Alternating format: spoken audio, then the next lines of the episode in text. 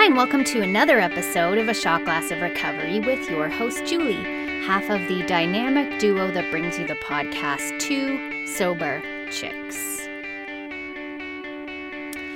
Happy June 8th, 2020. I was just down in the lobby of my concierge picking up yet another Amazon delivery. I should have stock in that company. And I saw on the television down there on our local news channel, CP24, that stage two is reopening. Stage two is happening this Friday. So, in this COVID pandemic in Toronto, Ontario, here, we are entering stage two, which means patios are opening. And patio season can be really hard for us in recovery. I was just also talking to a beloved sponsee who is now a friend, and she was talking as about some situations that came up in the weekend where she was offered a drink. She was offered booze. And she soared through it with flying colors and with much more grace than I did the first time I was offered alcohol after I decided to get sober for me, it was Thanksgiving, and we had a big Thanksgiving party. I had made a Thanksgiving dinner for, I think, 27 people. And our friends from Miami flew in, and they brought their beautiful Argentinian red wines. And as they were pouring, they offered me a glass because, I mean, we would glass it up with that red wine. And I wasn't ready for it. I don't know why I wasn't prepared or ready. I, I think I should have at that point. I was five months sober, four or five months sober. And I clumsily declined. And then this gentleman said, What are you in AA? And I went, Yep. And I'm, it, he was really uncomfortable and he walked away. Um, so, this is what I want to talk about, which is the title of this podcast It's Okay to Lie. When it comes to protecting our recovery, it is okay to lie. I have used many different lies over the years before I got comfortable, and in some situations, my intuition tells me it's not safe to tell people why I don't drink. So now, if it comes up and I, for some reason, feel like I shouldn't discuss my recovery, I will say it's a lifestyle choice which is a half truth. It really is a lifestyle choice. But I have used in the past on a all-inclusive trip to the Dominican Republic. I have used the excuse I'm allergic because, you know, they go around and the girls got the tea towel and they tip your head back and they load tequila or rum or whatever else into your mouth. When I would say no or no thank you, I would get stuff like, "Come on, relax. Oh, you're on holiday." And I'm with my I was with my cousin who is like a real extrovert. Oh. Do you hear that plane flying by?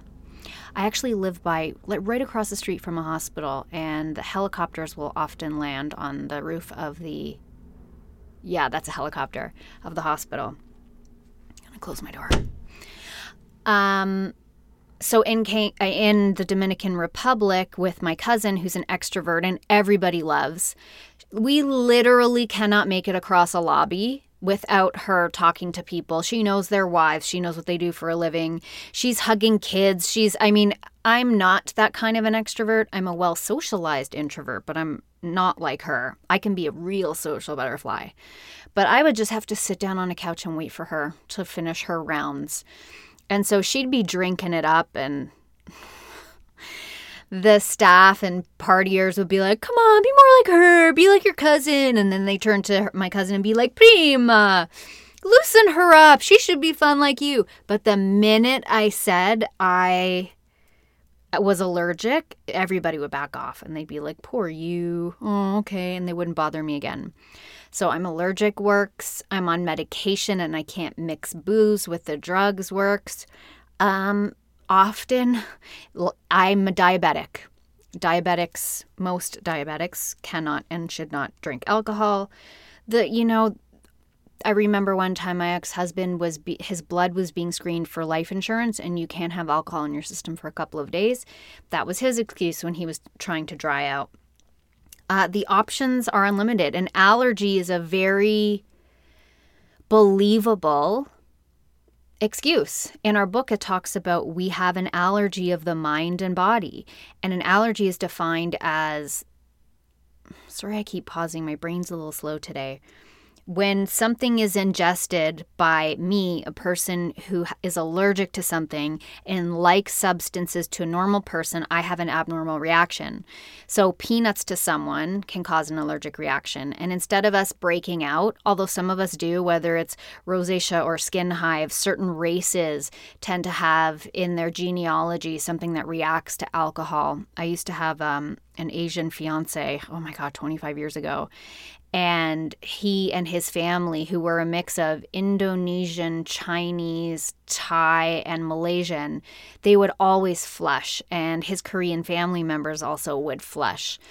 So that is not that's a half truth unless it's a full truth. But in terms of being an alcoholic, it sets off our phenomenon of craving. It sets off something in our brain that tells us to keep on going despite the fact that alcohol will eventually kill us, but in that moment can do great damage. So it is okay to lie to protect your recovery. You don't have to feel bad about it. I know in this program, the first spiritual principle in step one is honesty, and there is a time to be honest, and there's a time when not to be honest. We even see that in the ninth step to make amends, except when to do so would cause injury to you or others. So, in light of patio season, going by patios, being in places where people are passing around drinks, you can just simply give a no thank you. You can give one of the lies or excuses I just gave you, or maybe even a, a new one that you've thought up. Or you can simply say, I don't drink. Um, I have said a multitude of times, I don't drink. I'm in recovery. I stopped drinking years ago. It didn't agree with me. It's a lifestyle choice, whatever you want to say. I'm allergic. I'm on meds. I'm going for tests. Uh, I'm drying out. I think there's something called dry January where people just don't drink for January. I'm on a cleanse. I'm on a diet my my dermatologist said my rosacea flares up i suffer from eczema you name it there is an excuse in the book. And if someone else is uncomfortable that's on them. You might be uncomfortable with that too but it's okay. It's okay to feel uncomfortable. We're going to be uncomfortable in our life a lot. The person who pushes you and who has a problem with it has to be looked at. And if someone's really railing against you come on come on just find a way to get out of there. Often having a wingman in a situation, someone that knows that you're in recovery, someone that will help you, having an exit plan, usually driving or finding your own way to an environment where there may be booze, having your sponsor on call. These are all things I wasn't told at the beginning, but are really helpful tools to help you navigate seasons like patio season or parties or places you're newly sober in. Once we get sober, we have to do everything for the first time again as a sober person, and that takes practice. But if you need to lie, lie. And if someone has an issue with it, tell them to take it up with me.